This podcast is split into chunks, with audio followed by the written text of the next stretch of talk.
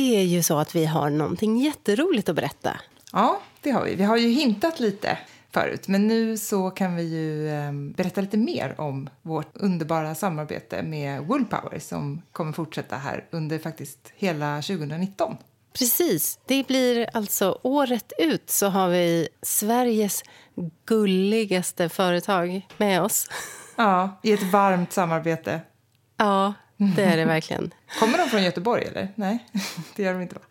Nej, nej det, är, det är jag som är skadad. Men det känns verkligen fantastiskt roligt för att jag älskar företag som faktiskt är sådär bra och härliga på riktigt. Precis, man tror nästan inte att det är sant. Att, liksom, att allt bara är jätte, jättebra med ett företag. Men eh, hittills så verkar det faktiskt vara så med Woolpower. Så det är bara att ni fortsätter att hålla öronen öppna här så kommer ni med jämna mellanrum under hela året och få lära er en massa bra saker.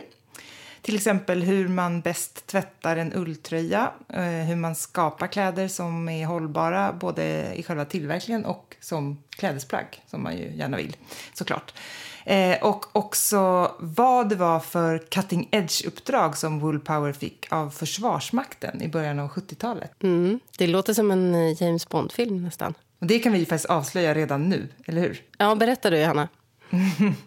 jo, men det var nämligen så att försvaret behövde riktigt bra underställ. Det kan man tänka sig att eh, mm. försvaret behöver, eller hur? Då var det så att Woolpower fick i uppdrag att tillsammans med eh, forskare och läkare försöka få fram kläder då som skulle klara de här väldigt eh, tuffa kraven som försvaret hade på sin kravlista. Och det var ju då att de skulle tåla stark kyla, att de skulle klara att absorbera svett, men sen också att hålla värmen när eh, personen som bad dem slutade att röra på sig. För det vet man ju hur det är om man har varit ute och till exempel sprungit i kyla. Eh, och sen när man stannar så blir man ju jättekall. Och det är ja, inte det går fort. blir det när man är ute i, och ska låtsas att man är i krig.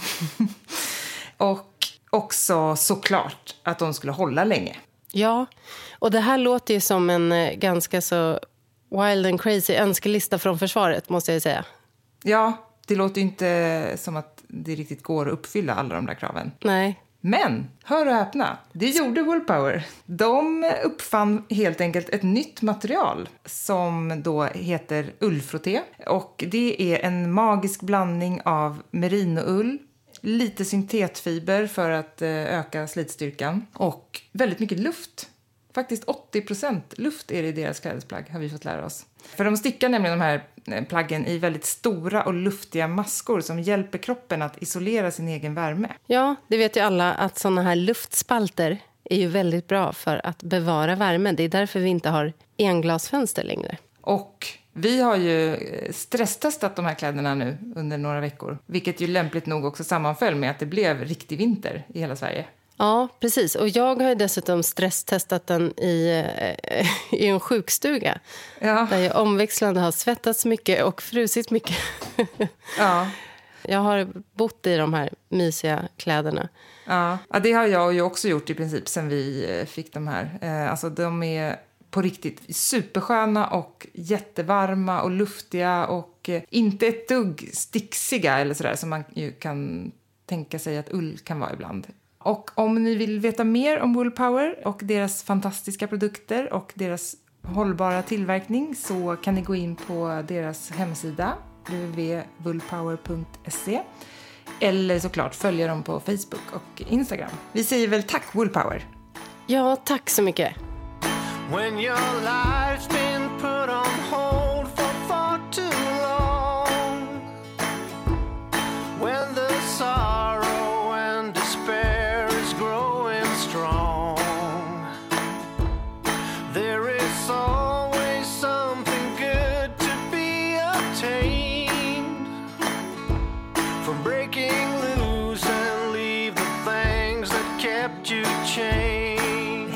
Åsa Axelsson och eh, jättevälkommen till podden. Tack så mycket. Ja, kul att du eh, ville komma och prata med oss. Vi är jätteglada Kul att jag fick komma och prata med er. Ja, eh, och Katta, du är med på distans. Vi är återförenade igen. Aha. Eller halvt återförenade i alla fall. Vi är åtminstone med båda två och gör intervjun ja. idag. Precis. Jag sitter som vanligt och tittar när du fikar med våra gäster. Ja. Från ladan i Särna. Det är din lott här i livet. Ja. Någonting får man offra när man är så fräck och bara dra till Dalarna så där som du har gjort. Ja, och eh, Åsa, du är ju superaktuell nu kan man säga. Du är med på många håll och kanter i olika media och, och det är ju för att du har skrivit en bok som är right up our alley kan man väl säga, som faktiskt heter till och med Jag lämnar ekorrhjulet. Mm. Eh, och det är väldigt kul för du har verkligen eh, fått mycket uppmärksamhet för den här boken. Och, eh, vi pratade lite om det innan här, innan vi började spela in, att det går bra med försäljningen och allt sånt där. Så det är ju superroligt verkligen. Mm. Mm. Ja, verkligen roligt. eh, men jag tänker att innan vi börjar prata om eh, boken och det här temat att lämna ekorrhjulet så kanske du bara kan berätta lite om, om vem du är och eh, sådär. Vad, vad du har för bakgrund, hur du har växt upp och vad du hade för drömmar innan allt det här. Mm. Ja, om inte folk börjar bli less på att höra det här nu. Nej, det, det ja, blir man inte. Jag bor i Umeå. Vi har flyttat dit från Uppsala. Jag är egentligen född i Umeå och uppvuxen på olika, jag brukar säga olika metropoler i Norrbotten. Mm. Sen har jag bott i Uppsala 23 år och nu bor vi i Umeå igen sen sju år. Jag har arbetat som gymnasielärare i engelska och tyska tills jag gick in i väggen och sen skrev jag boken. Och just nu är jag tjänstledig från min lärartjänst. Kan du beskriva lite hur liksom livet såg ut och vad som, vad som ledde fram till den här kraschen in i väggen? Ja, det hade ju varit eh, väldigt mycket i några år med både min, eh, mitt jobb, min mans karriär, han är fysiker och eh, han hade startat en firma som han drev på kvällar och helger. Och så var det flytten och, och de fyra barnen och alla deras aktiviteter och nya jobb för mig. Och Jag fick gå som vikarie på tre olika skolor när vi hade flyttat till Umeå innan jag fick min tillsvidareanställning. Och sen droppen som fick bägaren att rinna över var att min mamma blev sjuk. Men var det liksom en, eh, en plötslig krasch? Alltså så här, att du verkligen bara från en dag till en annan kände att så här, nej, det här håller inte? Att du verkligen så här, fysiskt kraschade? Eller var det mer en successiv... Det var nog ganska eh, successivt. Ja. Man klarar ju en hel del stress. Och en, jag tycker det är bra det här med stressbägaren. Om du tänker, jag har ett glas vatten här framför mig. Om man tänker sig att människan rymmer ska vi säga, en liter då, då, börjar det byggas på från botten. Ett stressigt jobb det går kanske utmärkt innan man har familj. Man stressar och så vilar man och återhämtar sig på helgerna. Och sen kommer första barnet och alla barnsjukdomar och inskolning på dagis. Och, ja, ja, men det kanske går ändå. Sen får man nytt jobb där man ska pendla, som jag gjorde 16 mil om dagen. Då blir det ytterligare en bit upp i stressnivån. Och så fler barn och så blir man äldre och så en flytt och så vidare. Och till slut så är hela den där bägaren full. Men man kan balansera den ändå om man bara går försiktigt och inte gör något annorlunda. Men då om det händer då en grej till, som i mitt fall att mamma blev sjuk, då rinner det över. Det var mm, ja. droppen som fick utspänningen? Mm, så, och, så var det. Ja. Det var en långsam försämring av mitt läge kan man säga. Men eh, kände du hela tiden eller under lång tid att någonting var fel? Sådär, alltså att du reflekterade över det eller kom det lite som en överraskning när det väl Nej, hände? Jag kände det. Och det är därför jag skriver i min bok på sista sidan att man ska lyssna på sina känslor, för det gjorde inte jag. Jag tyckte redan, alltså när jag fick mitt första barn så tänkte jag att aldrig i livet att jag ska bli någon slags hemmaförälder. Utan jag ska ju fortsätta jobba naturligtvis. Jag skulle börja jobba när han var fyra månader. Det borde man väl klara. Det verkade ju alla andra klara. Men det var inte så lätt som jag hade trott. Jag blev verkligen förvånad över det. Där satt jag på jobbet och kunde inte alls fokusera och hade foglossning och ont i ryggen och, och eh, en massa mjölkstockningar och liksom hela både kroppen och själen bara skrek efter lillen med mm. det där fjuniga huvudet. Mm. Och då kom jag, när jag berättade det här för personer i min omgivning, då sa alla ja men du överdriver. Eller, så där får man inte känna. Du, du är så överkänslig och du tänker för mycket och du känner för mycket. Det viktigaste av allt är jämställdheten nu, att ni delar på föräldraledigheten och att du jobbar och blir en självständig kvinna och inte hamnar i kvinnofällan. Men alltså fyra mm. månader, det är ju inte att dela på föräldraledigheten ens. Då, för det, det är väl så ett och ett halvt ja. år. Men vi delade på dagarna då under det här första året. Mm. Alltså så att, jag menar på dagen. Så att min man åkte till jobbet tidigt, klockan ett. Och, och så kom han hem klockan ett. Och då gick jag till jobbet och var på jobbet mellan ett och sju. Jaha, okej, så ni körde liksom halva, ja, halva dagar. Det låter ju lite opraktiskt med amning och sådär. Ja, då, min man kom till arbetsplatsen med barnet. Oh, så jag skulle amma två gånger. Det måste ju ha varit, alltså det låter ju helt hemskt. det är också så för honom också. Bara, ja, liksom... Men jag hade läst sådana här tidningar om karriärkvinnor som sitter på jobbet och så får de verkar men de avslutar ändå sitt affärsmöte. Uh. Och sen åker de in till förlossningen och efter sex timmar är de tillbaka igen på jobbet. Finns uh. det, tycker du att det finns en eh, en press? Eller har det blivit bättre? Men hur man ska liksom vara som kvinna kanske fram, framförallt mm. i föräldrarollen då? Eller? Mm. Ja, jag tycker att det är alldeles för orealistiska krav på vad man ska klara. Och om jag fick göra om det här med första barnet så skulle jag ta en paus på minst två år och tänka som så att livet är så långt och vi hinner ju ändå jobba.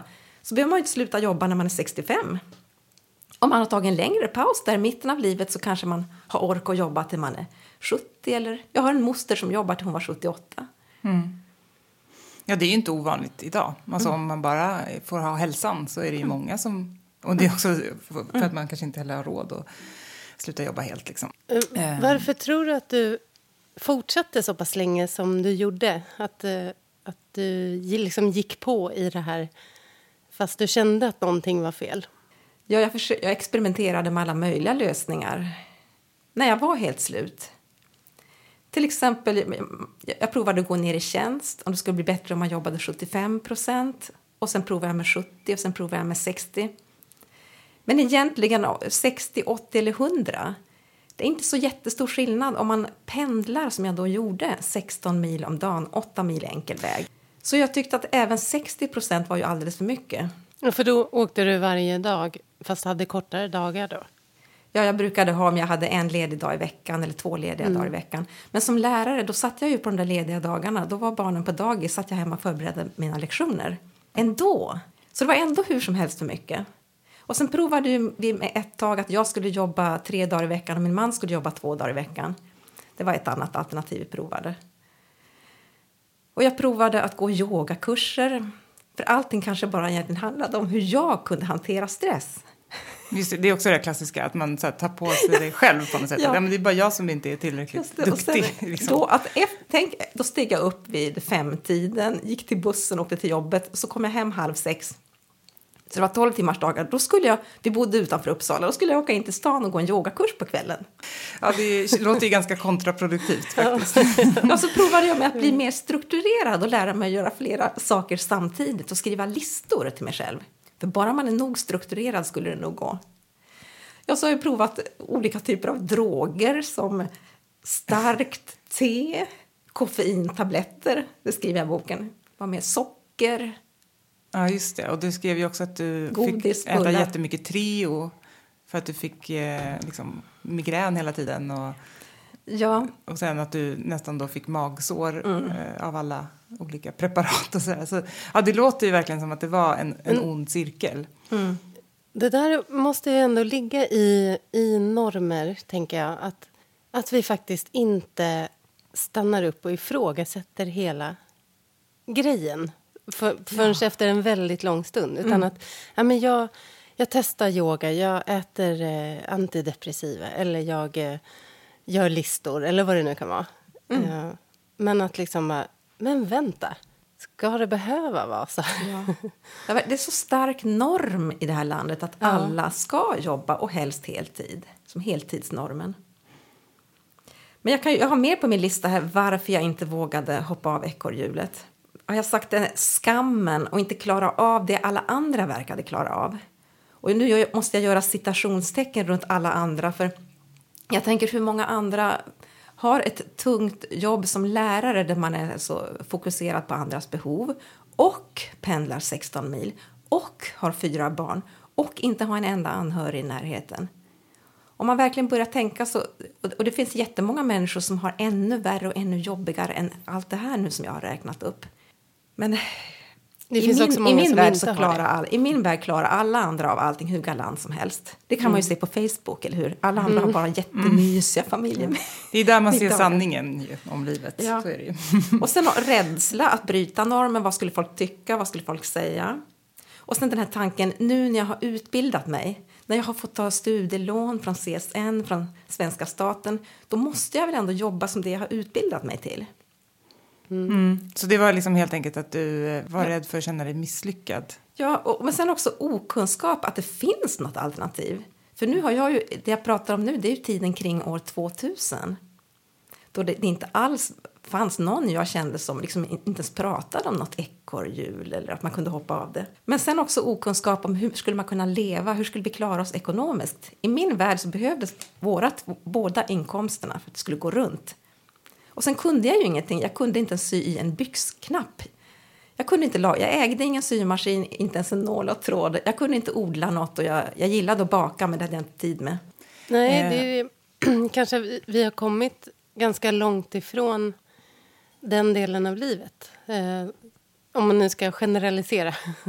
Mm. Men eh, då, när man lever efter normen då i det här ekorrhjulet, eh, mm. som vi kallar det så har vi ju också vi har ju tappat eh, mycket av den där vardagskunskapen som fanns förut. Eller liksom matlagning, storkok, laga kläder, eh, allt vad det är. Vi har kommit in i en väldig konsumtionsnorm egentligen. Ja. Och om något är trasigt, men då köper vi nytt istället. Och då är det klart, då behöver det finansieras. Ja, och det där beror ju lite på vad man har för lön.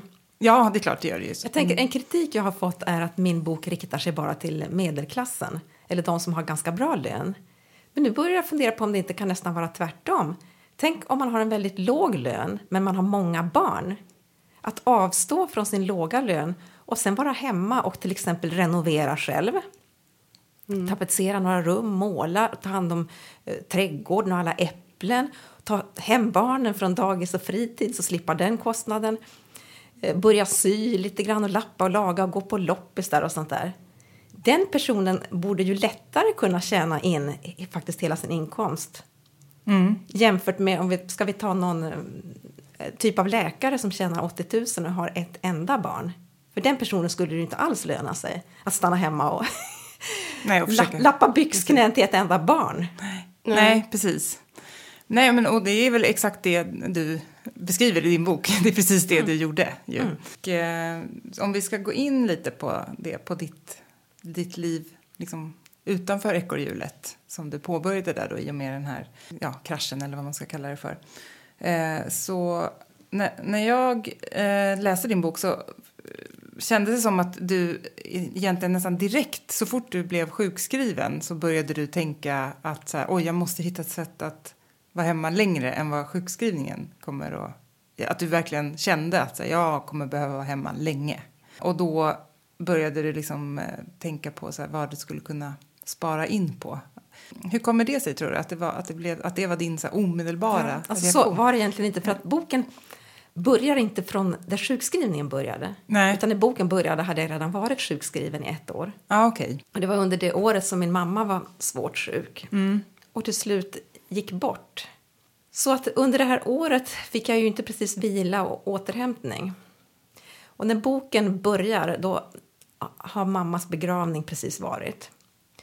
Och jag har också dessutom gjort den här olyckliga operationen i munnen som gjorde att jag tappade känseln i halva munnen. Och det, så är det fortfarande? Ja, så jag har ännu inte kommit tillbaka. Så man kan inte riktigt se boken. Jag ville inte att det skulle bli en lidande berättelse. Men i början är jag helt förtvivlad. För min läkare har just sagt jag tror inte Försäkringskassan kommer att godkänna. Någon, du har ju fått vara sjukskriven i ett år. kommer inte att godkänna det. Men mamma är borta och hela min... Om ni har haft en tandläkarbedömning ja, någon gång så vet Det är otroligt obehagligt alltså. Ja, och det är svårt att äta ja. och tugga och svälja.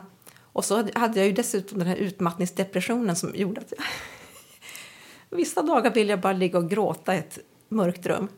Och då, hur ska vi klara oss? Jag hade panik om jag inte får den här sjukpenningen på 11 000 mm. tror jag fick i månaden. Och så säger jag till min man, finns det inget sätt att jag kunde få vara hemma ett år till, att vi kunde leva på en inkomst? Nej, han tror inte det. Men när jag har tjatat på honom några gånger då säger han ja, ja okej, du får väl räkna på det. Så jag känner mig tvingad, jag måste räkna på det då. Det är enda sättet. Och så börjar jag. Mm. Ja. Vart började du då? Jag började med, var det mjölken? Det stod så i boken ja. i alla fall, kommer jag ihåg. Att du helt plötsligt bara, hmm, hur mycket mjölk behöver man egentligen dricka? Ja, det är så, så roligt. Så det var inte så att jag satte mig, någon har kommenterat, jag tror att det var en tidning i Finland. Ja, hon verkar då inte så värst utbränd som kan reda upp hela familjens ekonomi. Men det var ju inte så att jag satte mig från dag ett och gjorde upp den här stora planen. Utan jag tog ju en liten grej i taget. Mm. Det allra första var det här med mjölken som vi kunde spara in 6 000 kronor på, per, per år om de drack lite mindre. Um, men för, ja, för jag tänker också på det här, för sen så blev det ju så att du liksom egentligen ganska successivt så här, bockade av eh, område för område i er vad ska man säga, hushållsekonomi mm. och hittade en massa olika grejer som du insåg att du skulle kunna spara in mm. pengar, eller ni då som familj mm. skulle kunna spara in en massa pengar på. Och, och, du skriver ju också, eller det låter i alla fall så som att familjen egentligen var ganska med på noterna. Att det inte var så mycket protester och så här, förutom från kanske de äldsta barnen då. Men men jag tänker ändå så här, var, liksom, var det så lätt? Eller var det inte så? Just som, eh, jag har ju själv en nybliven tonåring hemma och det är ju det här med, men alla andra får ju så, okay, jag måste ju ha de här märkesgrejerna för annars så kommer alla tycka att jag är jättetöntig. Och, alltså jag har faktiskt bara tre par byxor, jag måste få köpa några. Alltså det känns som att det är så himla mycket Mm. som bygger på konsumtion liksom, i deras liv. Mm, var, var det liksom, jag tänker det kanske är lite annorlunda i Stockholm.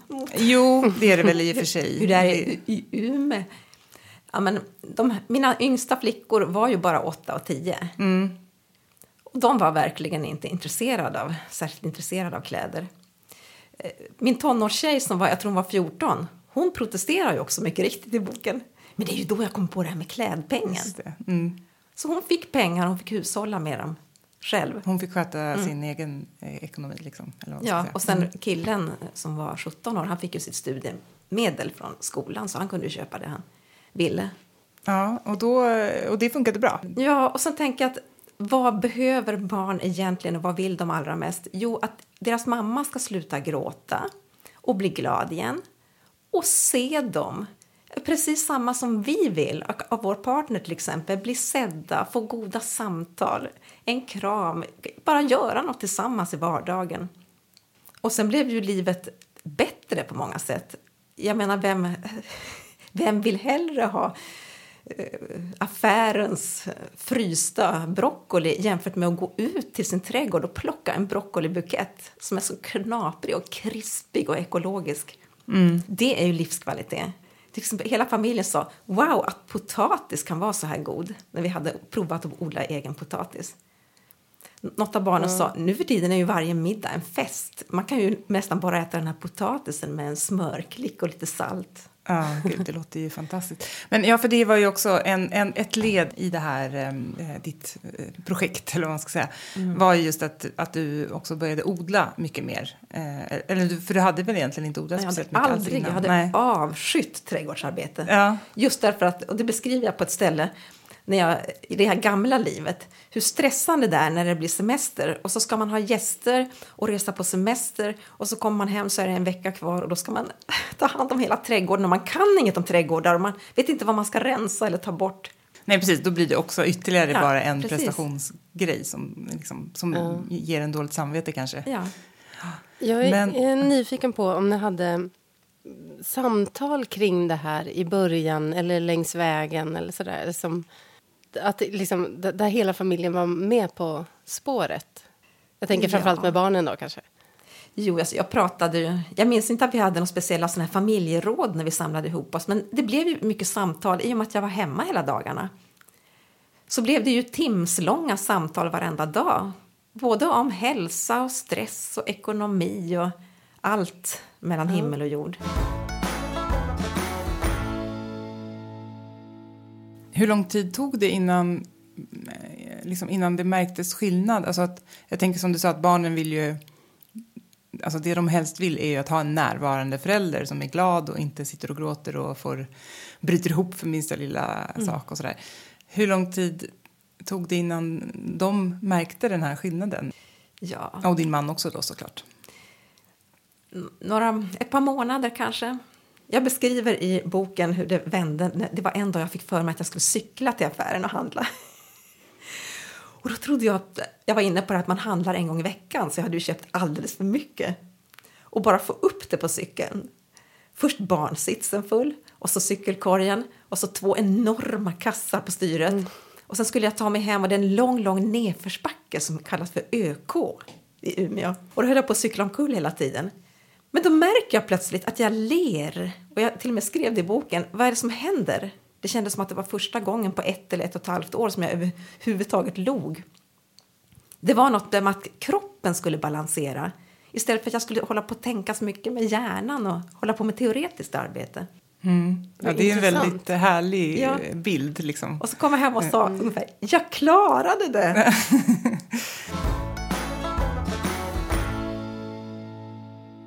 Jag lyssnade på en annan eh, podd med dig där du blev intervjuad av Linda Skugge och då så sa du att det var så bra beskrivet att, att du har liksom börjat må bra av att jobba som i det gamla bondesamhället igen och att det är ju egentligen det som är det naturliga. Liksom, det, det, är det vi mår bra av. Att eh, här, göra fysiskt ansträngande saker och vara ute och liksom, gräva i jorden och, och, och liksom också få den här tillfredsställelsen av att kunna äta någonting som man själv har producerat. Och det, jag tycker det där är ju verkligen, det sätter ju verkligen fingret på någonting som, som jag och Katta också har pratat väldigt mycket om. att man har den här, det, det känns som att vi, hela vårt samhälle, vi har liksom fjärmat oss så himla mycket från det där. Mm. Och nu så kommer den där backlashen, liksom, att man bara att det är så många som bara längtar efter att så sätta upp några odlingslådor och börja påta i jorden som kanske aldrig överhuvudtaget har, alltså, inte har en aning om hur man odlar mm. någonting. Det är så som du var också innan. Mm.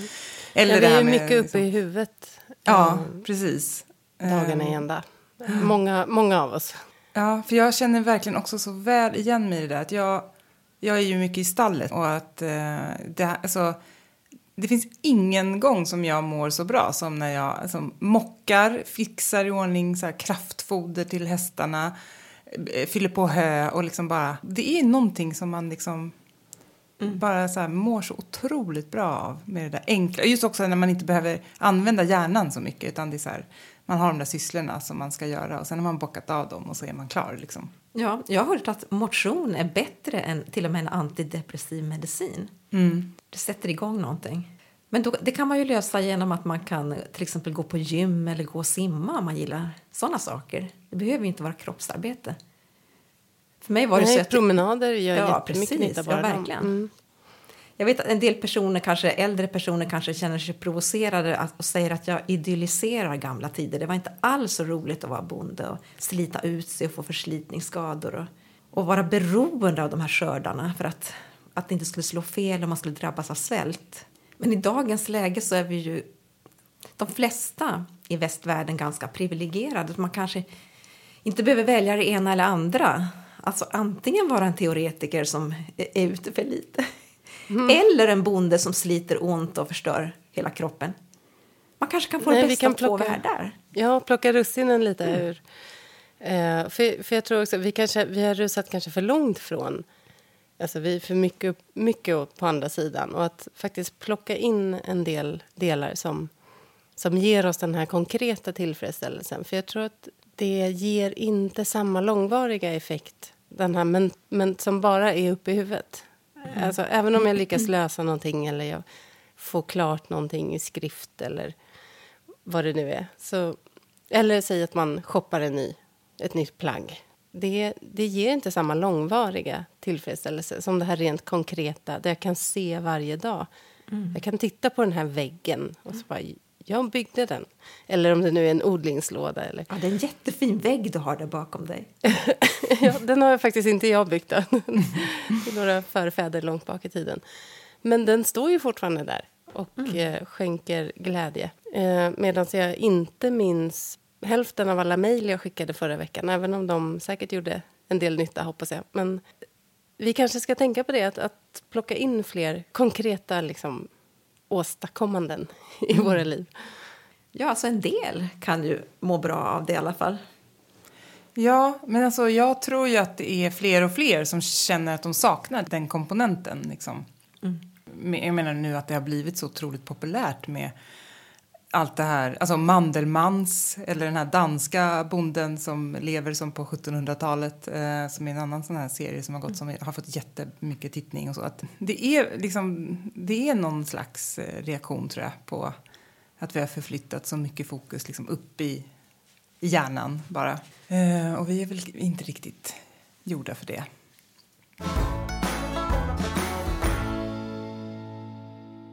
Och jag tänkte också om, om vi går tillbaka lite till eh, boken och ditt det här sparprojektet. Så en, en sak som jag funderade lite över var, har du alltid varit en sparsam person? För det är ändå så här, det är ju ganska, jag vet inte om man ska säga radikala, men ändå så här, ja, de metoderna som du förespråkar, eller vad man ska säga, det du gör, du skär ju verkligen ner på allt och sitter och räknar på Får jag fråga krona. vad du tyckte var radikalt?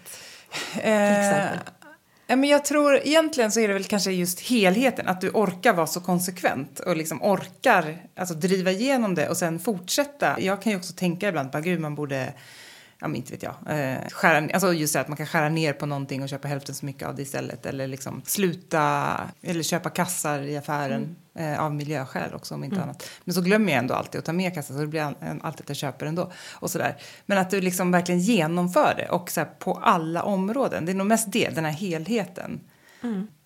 Och då tänker jag att eh, kanske att det är lättare om man liksom har den läggningen lite. Alltså, jag tänker om, om du var så duktig när du var liten också och sparade din veckopeng och liksom. Ja, men jag tror att jag har varit eh, sparsam på vissa saker men mindre sparsam på andra saker. Till exempel har jag alltid varit så stolt över att jag handlar mycket på rea och att jag eh, kan göra fantastiska fynd. Jag har haft en son, eller har en son och tre döttrar. Och wow, vad jag har planerat. Kan jag köpa extra mycket till då äldsta dottern för då kan de andra ärva? Och så har jag kommit hem med mina proppfulla kassar och berättat stolt för min man. Vet du vad vi har tjänat på de här fynden nu? Si och så många tusen. Men nu när jag tänker tillbaka tänker jag att jag har ändå handlat för mycket. För hur många par byxor behöver ett barn? Hur många täckjackor behöver ett barn? Så uh, visserligen rea är ju bra, men man, eh, man behöver inte ens handla på rea. Man kan gå och handla på second hand. Och kanske ett barn behöver två eller tre par långbyxor. Ja, men det är just det som är, det, alltså, i alla fall som jag upplever, att om jag skulle försöka sälja in det till mm. mina döttrar, då, speciellt den äldsta, hon skulle bli tokig liksom. Mm. Hon, skulle inte, hon skulle inte hålla med om det helt enkelt. Ja, men, men, äh, alltså ja. det där är en lite svår ålder när ja. de är unga tonåringar. Men en del tonåringar är ju väldigt miljöengagerade och då kan de få en tanke själv så det kan ju vara ett sätt att man börjar prata om eh, Alltså att man själv har varit och handlat second hand och så berättar man och visar rön och man kan titta på, titta på Plastic Ocean till, till exempel. Efter den filmen då grät våra barn mm. när de skär upp magen på små fiskar och fåglar och det är fullt med hårdplastbitar inuti och fågeln är död för det ryms inte någon mat mer i mm. magen. Efter den filmen vill man inte köpa en enda plastpåse. Nej, nej men det är ju...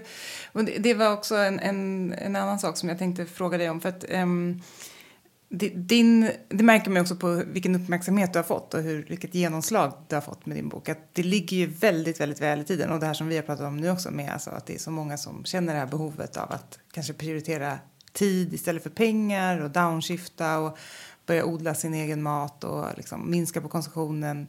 Allting kopplar ihop liksom. Mm. Och Tror du själv att eh, det har gjort hela, alltså din omställning lättare?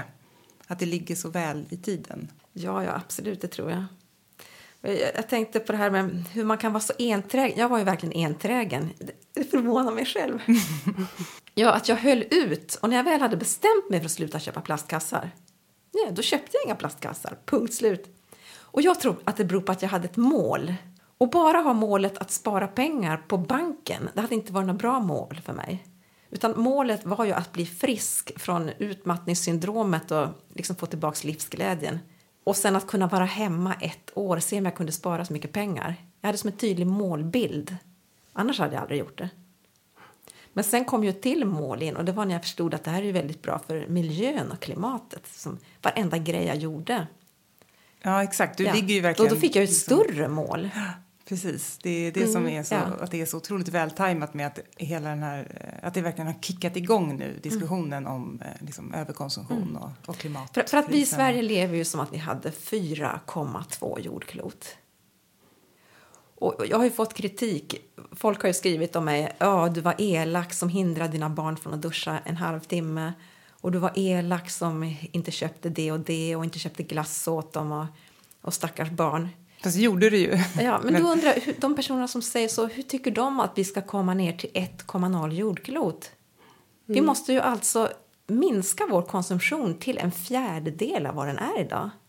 Hur ska vi göra det om vi inte slutar att slösa på varmvatten och köpa glassar och, och köpa, köpa, köpa och gå på Ikea och shoppingcentrum? Och, ja, men hur gör vi? Eller menar de som kritiserar mig att vi i Sverige kan gott och väl ligga kvar på 4,2?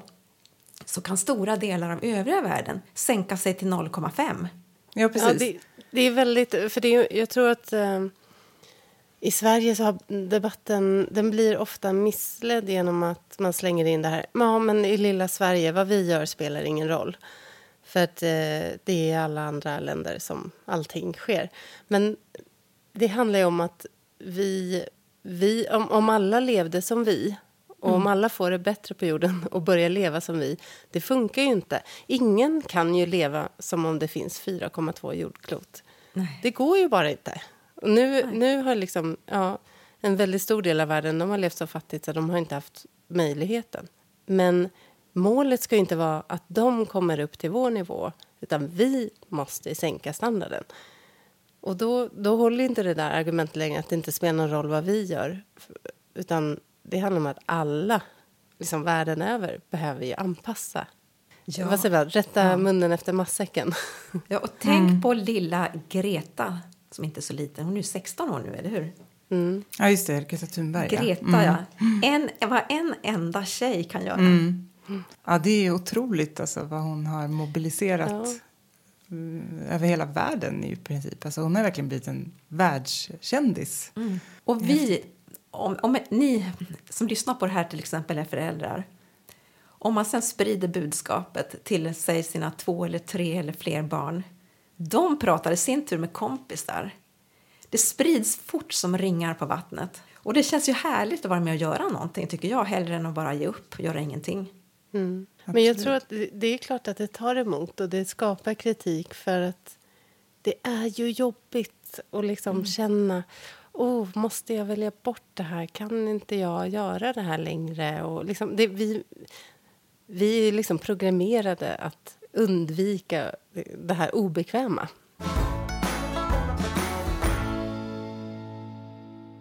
Om du kunde gå tillbaka till dig själv innan den här omställningen och berätta om ditt liv nu vad tror du skulle förvåna ditt gamla jag mest då? Ja, det var en svår fråga jag hade nog kanske tyckt att vilket tråkigt liv. För jag har ju slutat. Jag har slutat gå på restaurang, jag har slutat gå på café, jag har slutat gå på teater och bio. Jag går egentligen aldrig ner på stan mer och det hade jag nog tyckt var väldigt svårt. Så tycker du att det är tråkigt idag då? Nej, men det här beror ju också på att jag blev sjuk och drabbades av det här utmattningssyndromet så min hjärna klarar inte av att vara med mycket folk. Men om man nu inte är sjuk, om man är säg 30 eller 40 år, sån här ungdom i 40-årsåldern och fylld av energi, men då, då säger jag bara att då, då, behöver man ju inte göra alla de här förändringarna som jag har gjort. Absolut inte. Man kanske kan göra något helt annat som man har kommit fram till. Jag har ju börjat att bjuda hem vänner. Alltså vi gör saker hemma. Ta till exempel en fredagkväll. Förut kunde man gå ut, på, antingen på restaurang eller på bio och kanske köpa lite godis. Vad kostar en sån kväll? 100, 200 kronor. Ja, det räcker nog inte. Nej, och här i storstaden ännu värre. Men eh, nu har jag till exempel startat en syjunta. Då träffas vi hemma hos mig. Någon tar med fika som de har bakat själva. Och så lagar vi saker, eller pysslas. Vi skapar någonting. Jag brukar laga mycket trasiga kläder och handdukar. Kanske sy ihop ett par täckbyxor som jag annars hade gått och köpt nya. Så dels ger jag inte ut pengar och dels så genererar det pengar, så att jag tjänar något. Och då blir ju mellanskillnaden väldigt stor. Det låter som en ganska mysig kväll också, rent socialt. Mm, precis. Och efter, jag tänker, när de går hem, säger mina vänner, det, det är så, ja, jag är så glad. Verkligen. Nöjd. Och sen har mina barn de har ordnat en pysseljunta i rummet intill. Så de här som hälsar på, ifall de har barn, då tar de med sig barnen och så sitter de i rummet intill och syr och pysslar. Ja, det låter ju som verkligen det, det, en idyll. Ja, liksom. och det kan ju hända att man vet inte. Den gamla tiden hade inte jag, då hade jag sagt så här, ja men jag gillar faktiskt att gå ut. Jag gillar att gå på bio, jag gillar att gå på restaurang. Jag tycker det är mysigt och värdefullt. För vad ska man annars göra? Jag skulle inte haft några förslag. Så det tar ju lite tid i omställningen att hitta de där andra aktiviteterna. Mm. Men vad har du fått för reaktioner då? Eller ni som familj liksom från eh, ja, alltså kompisar och barnens kompisar och sådär? Ja, där i början så tyckte ju några att jag var trist när jag sa, när de ville gå på café och jag sa nej tack. Jag har slutat gå på ja. För det, för det är det jag tänker, för det, det anses ju liksom ganska fult att vara snål. Mm. Det är liksom en, en dålig egenskap, mm. eh, anser många. Och just att man kan lätt anses som lite tråkig och gnetig. Och så här, Ove Sundberg liksom, i, mm. i Solsidan. Men eh, på det sättet kanske det också är tur då, med den här tajmingen lite, att det kanske har tagit udden ja. lite av det. Liksom. Precis, och sen är ju bara byt, då säger jag så här, nej, jag, jag, tycker inte att vi behöver gå på café. Ska vi ta en promenad längs älven? Och så tar jag med te i en termos och jag har några chokladbitar här.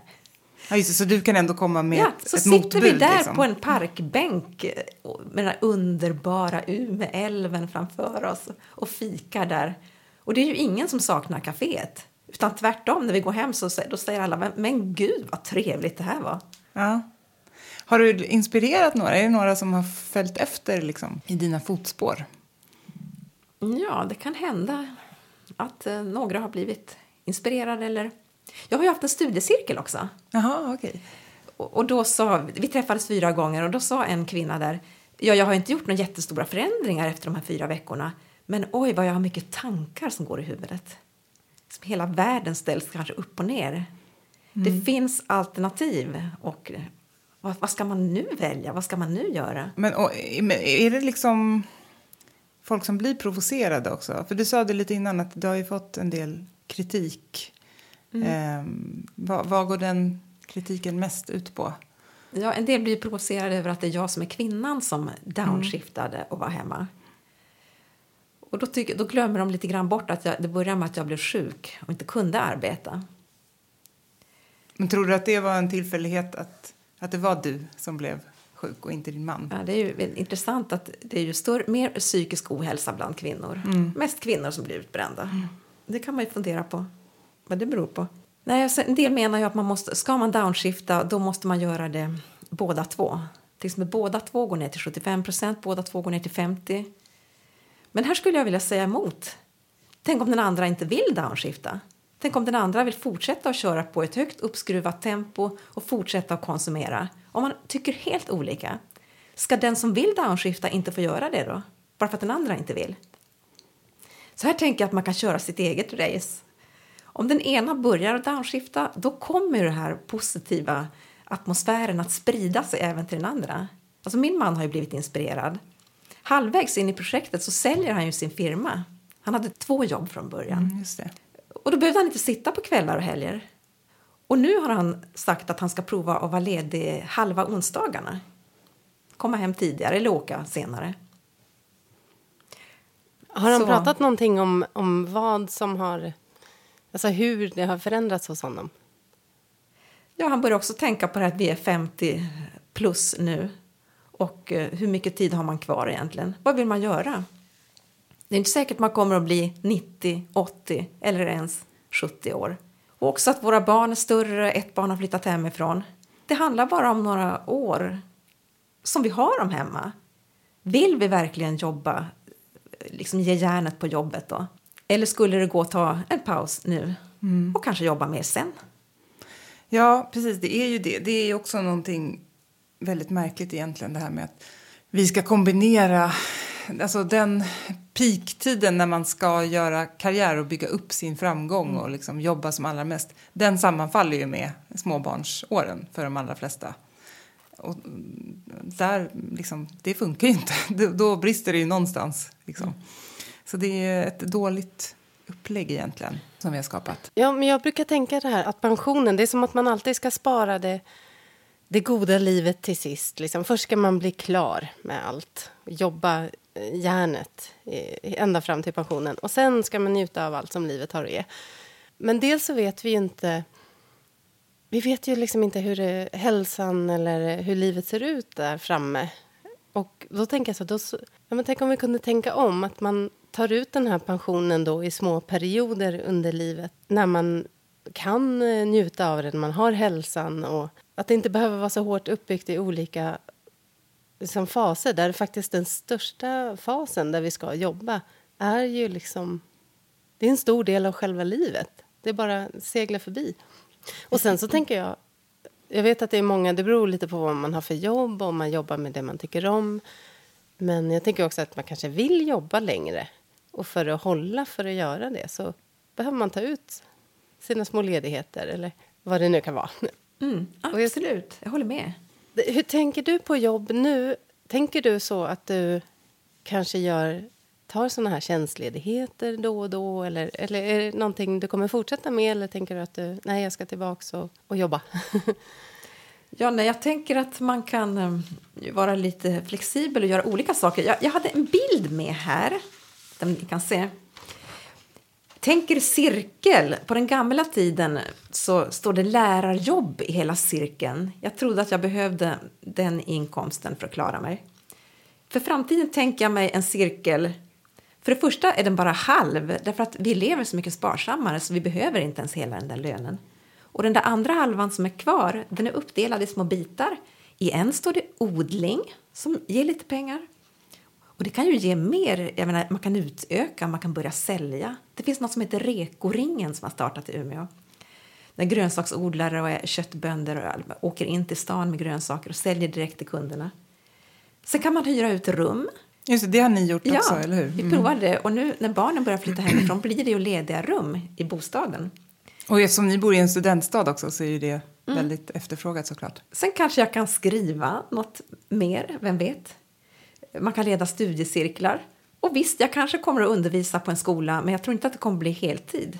Och sen har jag en liten del som jag har gjort frågetecken. Det känns som ingenting är omöjligt. Tänk om man kommer på något helt annat. Vad spännande. Tror du att vi kanske går mot eh, att man luckrar upp den klassiska gamla jobbbilden? För dels det pratas ju om sån här gig-ekonomi, att man jobbar i projekt och man jobbar... Och det är ju kanske det är kanske inte den stora delen av befolkningen som gör så, som frilansar alltså. Men eh, att man kanske kommer se lite annorlunda på jobb framåt. Vad, vad är din känsla? Ja, jag har också hört att ungdomar resonerar så. Om jag frågar mina gymnasieelever, jag ser fram emot då att få en, en tillsvidare tjänst eh, som förut hette fast tjänst. Mm. på en och samma arbetsplats i 40 år och så kan du få en guldklocka sen som belöning. det, de måste ju bara, what? Då tror jag de flesta skulle säga nej.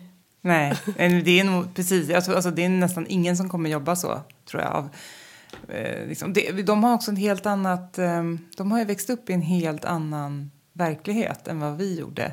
Mm. Och jag märker ju bara på mina barn att det är så här, de skulle inte orka hålla fokus på alltså, ett och samma jobb i liksom 10 år eller 15 år. Alltså det, det, det måste hända nya grejer hela tiden. Mm. De är liksom så rastlösa. Och också det här med att allt är möjligt på något sätt.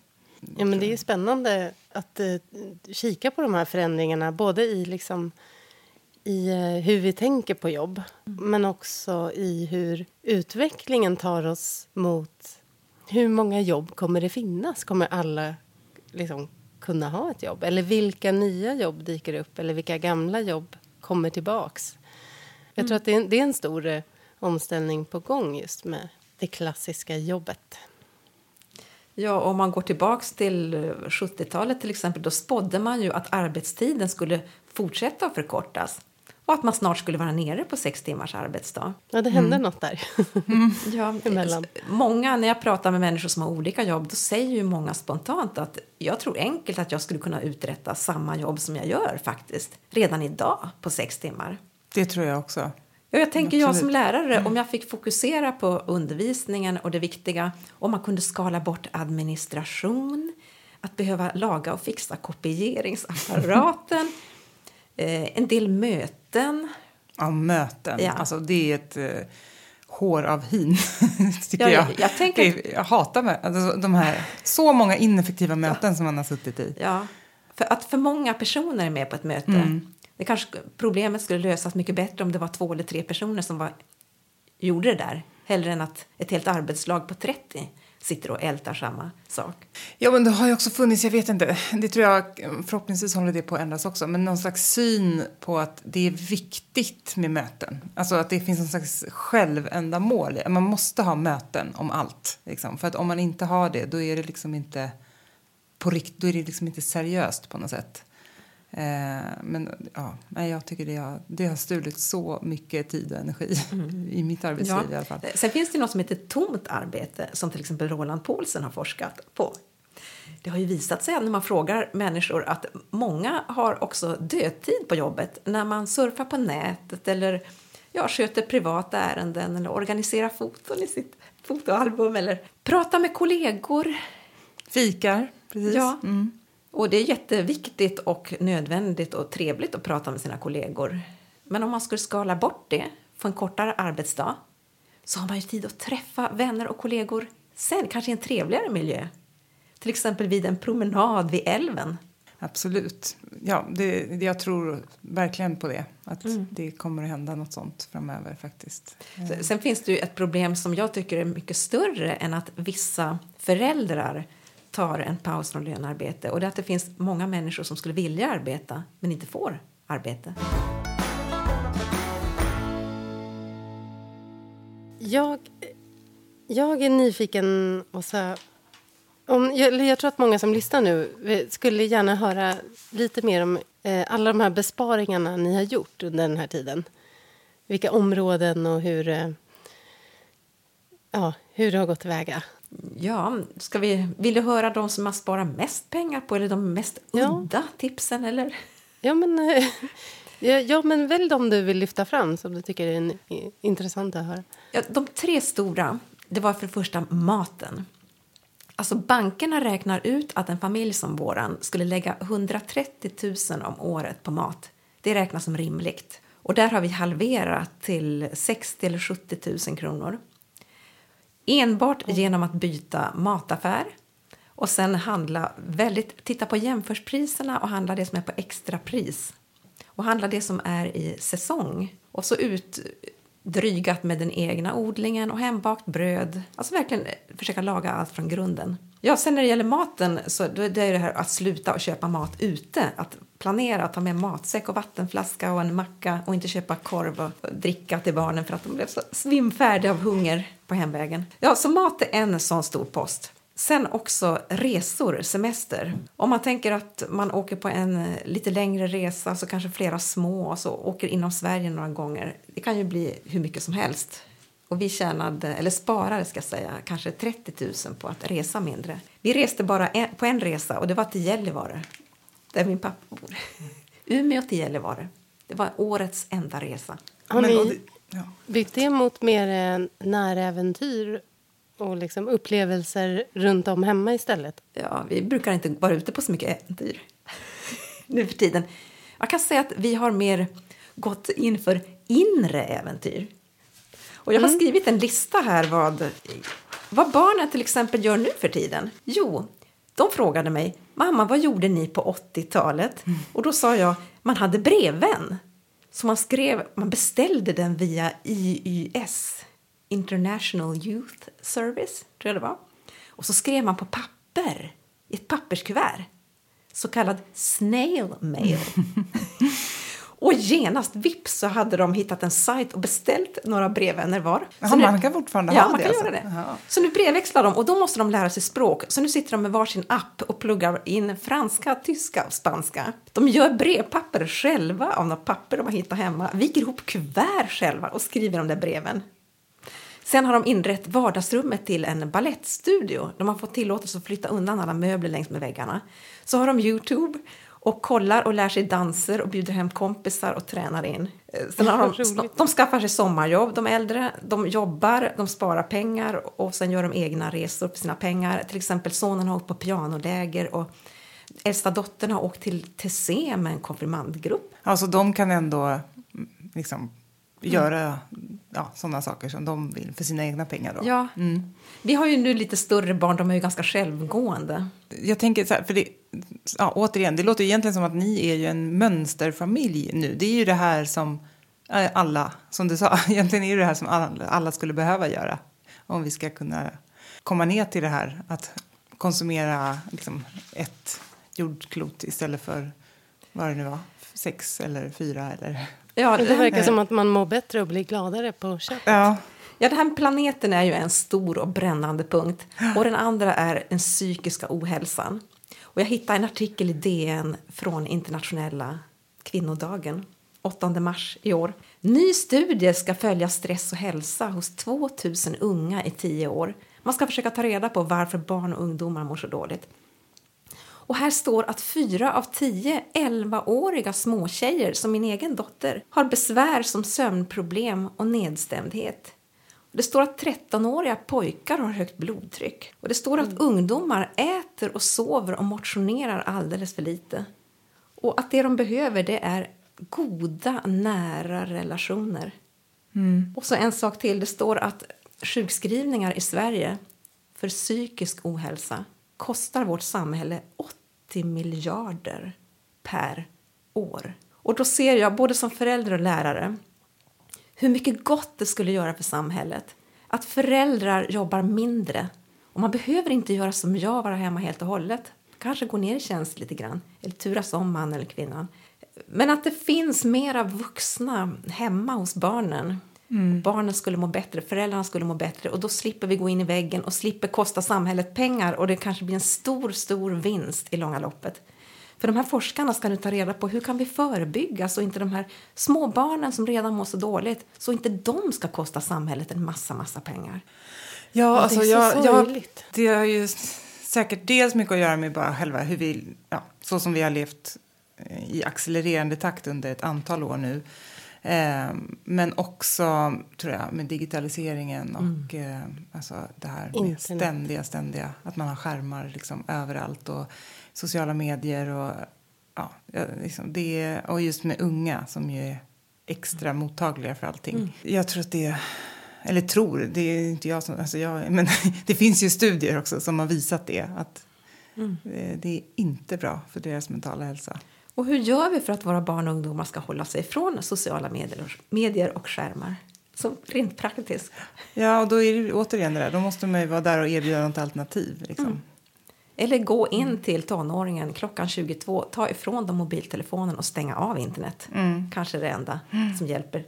Du, hur har ni gjort med det i er familj? Jag tänker både med tanke på besparingar och eh, mental hälsa. Har, har dina barn eh, mobiler och liksom, hur surfar de mycket och sådär? Yngsta som är 11 nu har ingen mobil, Nej. har inte efterfrågat det. 13-åringen har fått köpa 19-åringens begagnade mobil. de är små affärssnillen ja, de också. Ja, hon köpte sina egna pengar som hon har sparat ihop. Mm. 16-åringen tror jag har sparat ihop till en egen. Så de har, de äldre barnen har. 11-åringen har inte, men hon får väl ta tag i det när hon börjar efterfråga det. Otroligt att hon inte har efterfrågat det. Det låter ju jättebra. Men de är ju så upptagna med att skriva brev, lära ja. sig språk och dansa hela dagarna. Det är ju fantastiskt. Det är verkligen så här Oh. Det var ju så, vi kunde ju roa oss innan ja, smartphones. Precis. Men det är som att alla, har, inklusive vuxna, har ju glömt bort det. Ändå är det några som har påpekat att det var väldigt synd om min dotter när jag tog ut henne från fritids i boken. För mm. att vi skulle spara 10 500 kronor per år. Stackars, stackars barn som fick vara hemma med en mamma på eftermiddagarna och vilka kompisar som helst som hon fick bjuda med sig från skolan. Stackars barn. Mm.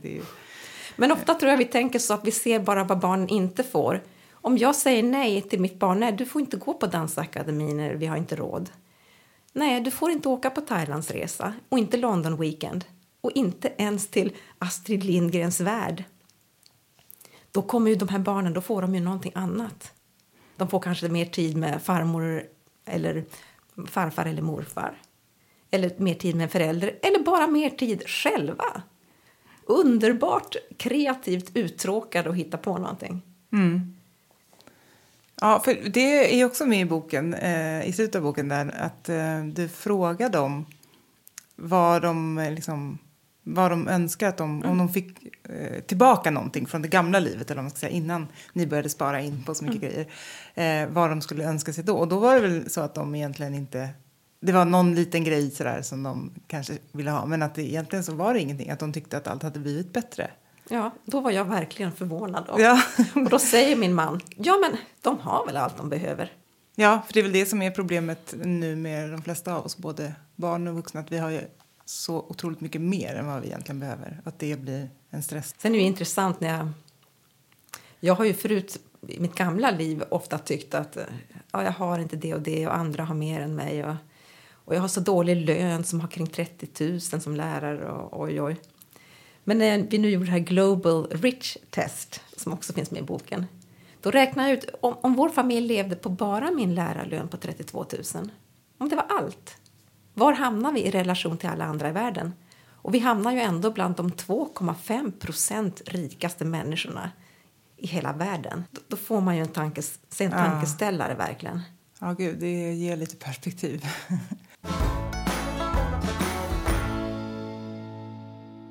Jag tänker, du har fått en massa insikter nu under den här, det här projektet som, som du har kallat det. Men Eh, och du har skrivit en bok och sådär. Men har du, eh, har du mer planer kring det här området framåt? Att, till exempel att dela kunskapen och inspirera och sådär? För det första så reser jag ju nu runt och eh, berättar om boken. Och det har varit väldigt spännande. Jag har varit på flera orter kring Umeå. I Lycksele har jag varit och Skellefteå och Vännäs. Och nu ska jag ju prata här i Stockholm. Då blir det ju alltid så spännande samtal alltså publiken vill säga, vill prata. Och sen kommer också människor efteråt och stannar. Och då inser man hur det här, hela temat, hur intressant det är och hur mycket det finns att säga. Upplever du också samma det här, att det är många som längtar efter att mm. leva så som du gör? Liksom. Ja, och man längtar efter någonting, man kanske inte riktigt vet ens vad det är. Och, och så viktigt då att vi pratar, som vi pratar om det just nu. Vad finns det för alternativ egentligen? Så skulle jag vilja säga att det kan kännas drastiskt att säga upp sig från jobbet till exempel eller gå ner i tjänst. Men man kan ju alltid göra, alltså prova någonting. Jag har ju liksom tjänstledigt, jag har inte sagt upp mig heller. Man provar någonting och så kan man ju alltid gå tillbaks till det. Och när man väl börjar leka med tanken att man inte behöver fortsätta på samma spår. Till exempel jag som är gymnasielärare har alltid tills nyligen trott att jag är gymnasielärare och då kan jag inte göra någonting annat. Jag skulle inte passa till någonting annat. Men nu tänker jag att jag kanske mycket väl skulle kunna arbeta på ett högstadium som jag också är behörig för. Eller på någon annan skola, vad som helst för skola. Eller arbeta med ungdomar i någon annan situation. Eller vara personlig assistent för en, någon. Eller jobba med parkarbete. Eller prova att starta ett eget. Eller starta ett litet bed and breakfast i vårt hus. Sån här Airbnb har jag hört talas om. Mm, just det. Och vad, det är ingen som säger att om jag har provat det i fyra, fem eller tio år att jag går tillbaka till lärarjobbet sen med den lärarbristen som finns. Jag känner för övrigt en kvinna som är 56 som har satt sig på skolbänken för att utbilda sig till lärare nu. Mm. och tycker det känns jättespännande. Ja, så man ska inte lyssna på olyckskorpar som står där och kraxar. Nej, det har vi också pratat mycket om. Eh, att många gånger så är nog vägen till att nå liksom, till det här målet som man kanske har i slutändan är just att börja ta de här små stegen. Inte försöka få hela paketet på en gång, som mm. man ju gärna vill egentligen. Men eh, jag tror också, och då är det också mycket möjligt att det leder kanske någon helt annanstans än vad man hade tänkt från början. Men att det ändå blir liksom, mm. det blir något bättre. Mm. Ja, många frågar mig, men var ska jag börja? Var börjar man om man vill göra något liknande? Då brukar jag säga, börja med någonting som känns lätt för dig. Som du gjorde med mjölken? Liksom. Ja. Mm. Kanske första steget är som min man nu gör. Fråga om du kan få gå ner till 90% på jobbet. Så tar du inte fredag ledigt för det är så mycket folk ute. Ta till exempel en tisdag förmiddag. Och så vänta och se. Kanske behöver du bara sova. Ligga hemma och sova i fyra timmar om man är helt slut. Sov då. Sov varje tisdag förmiddag tills du har kommit upp en bit. Eller är det med mathandlingen du ska börja? Då har du fyra timmar på dig. Åk till en affär och börja jämföra priser och fundera på varenda. Billigaste knäckebrödet. Kan jag baka mjukt bröd? Billigaste middagsmaten? Billigaste frukten? Åk hem och, och kolla på kvittot och räkna ut vad, hur många tusen lappar det här skulle innebära. Och då kanske det visar sig att du har råd att ta ytterligare en halvdag ledigt. Och vad gör man av den dagen? Och så blir det en god cirkel. Det ena, ena förändringen leder till nästa. Ja. Eh, men jag eh, tänkte på också det, för det, när, när boken slutar då har ju du precis börjat jobba igen deltid. För att du var tvungen att göra det för din SGI skulle försvinna annars. Försäkringskassan var på dig med piskan. Men, och sen så kände du väl ganska snabbt att du hamnade tillbaka i den här stressen och mådde dåligt igen, liksom, fast du bara ja, jobbade 25 procent. Det gick snabbt att komma in i ekorrhjulet igen. Ja. Men hur är situationen nu då? För nu, nu sa jag att du var tjänstledig. Vad, vad, liksom, vad har hänt sen boken slutade? så att säga? Ja, jag jobbade, förra året var jag på skolan tre dagar i veckan. Sen var det sommarlov. I höstas då skrev jag den här boken. Jag hade ju anteckningar innan, flera hundra sidor. Men tillsammans med en redaktör så förvandlades den. Och det tog jag tror det var tre månaders arbete. Sen hann det inte bli mer än januari så började en massa nya spännande saker. Som eh, ett resultat av boken då? Ja. Mm. Det första som ringde var Dagens Industri. Då sa jag, ja men jag är väl ingen börshaj. ja men vi är intresserade av vanliga människor också. Får vi komma hem till dig och göra ett reportage? Okej, okay, sa jag då. Ja, och sen har det bara rullat på. För sen, du har haft ganska mycket olika mm. medieframträdanden och så. Ja, jag kan säga att jag har jobbat heltid, alltså lagt minst åtta timmar om dagen eh, efter jul, de här två månaderna. Mm. Och det är jätteroligt. Men samtidigt så börjar jag känna igen den här hjärntröttheten. Mm. Jag vet inte om ni som lyssnar, lyssnar har känt det här, att man är kvar i jobbet och alla tankarna, att det är svårt att vara närvarande. Den känslan tycker jag inte om.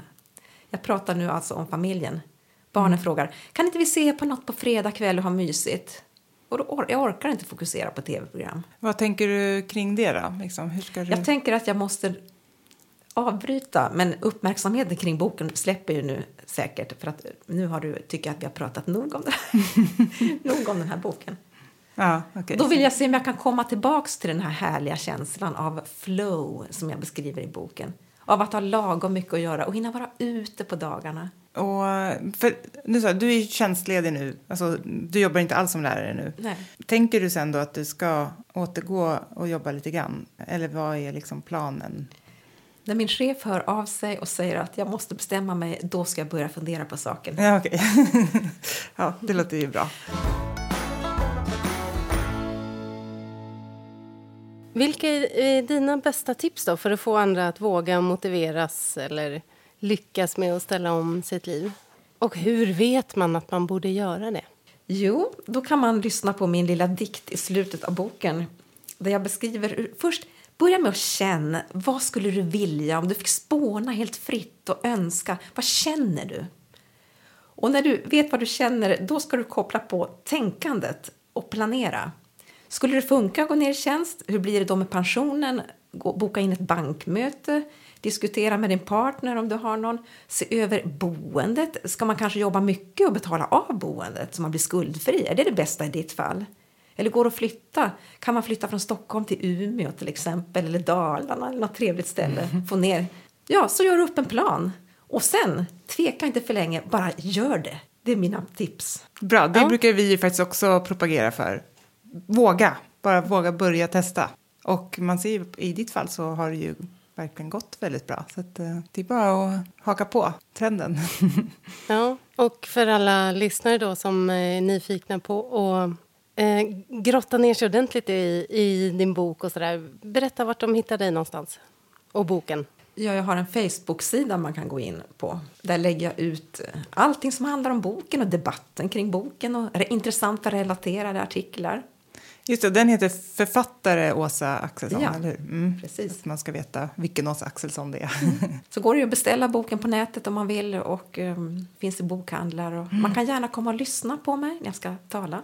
Mm, det kan vi ju verkligen uppmuntra till. Och eh, boken är jätterolig och eh, väldigt, väldigt... Alltså jag bara sträckläste den. På det, den jag tyckte den var superbra. Ja, verkligen. Så att, eh, kan rekommendera alla att eh, läsa din bok. Ja, sen också om det är någon som lyssnar som har intresserad av att jag kommer till just er stad och talar på ert bibliotek till exempel får ni jättegärna tipsa mig om det. Ja, härligt. Ja, stort tack, Åsa, för att du ville vara med och inspirera både oss och eh, det är övertygade om alla som lyssnar. Tack och lycka till Tack så mycket. framåt. Det ska ja, bli spännande att följa. Ja, ta det lite lugnt nu bara så att du inte kraschar in i väggen igen. Ja. Då säger vi så. Då hörs vi igen om två veckor. Vi ska väl passa på att tacka Sven Karlsson för musiken i vanlig ordning också. Och ja, Epidemic, och Sound. Epidemic Sound. Och oss eh, kan ni ju följa på eh, Facebook eh, och Instagram. Vi heter Bortom ekorrhjulet. Gå gärna med i vår Facebookgrupp också. Ha det så bra Jajamän. så länge. Hej hej! Hej då!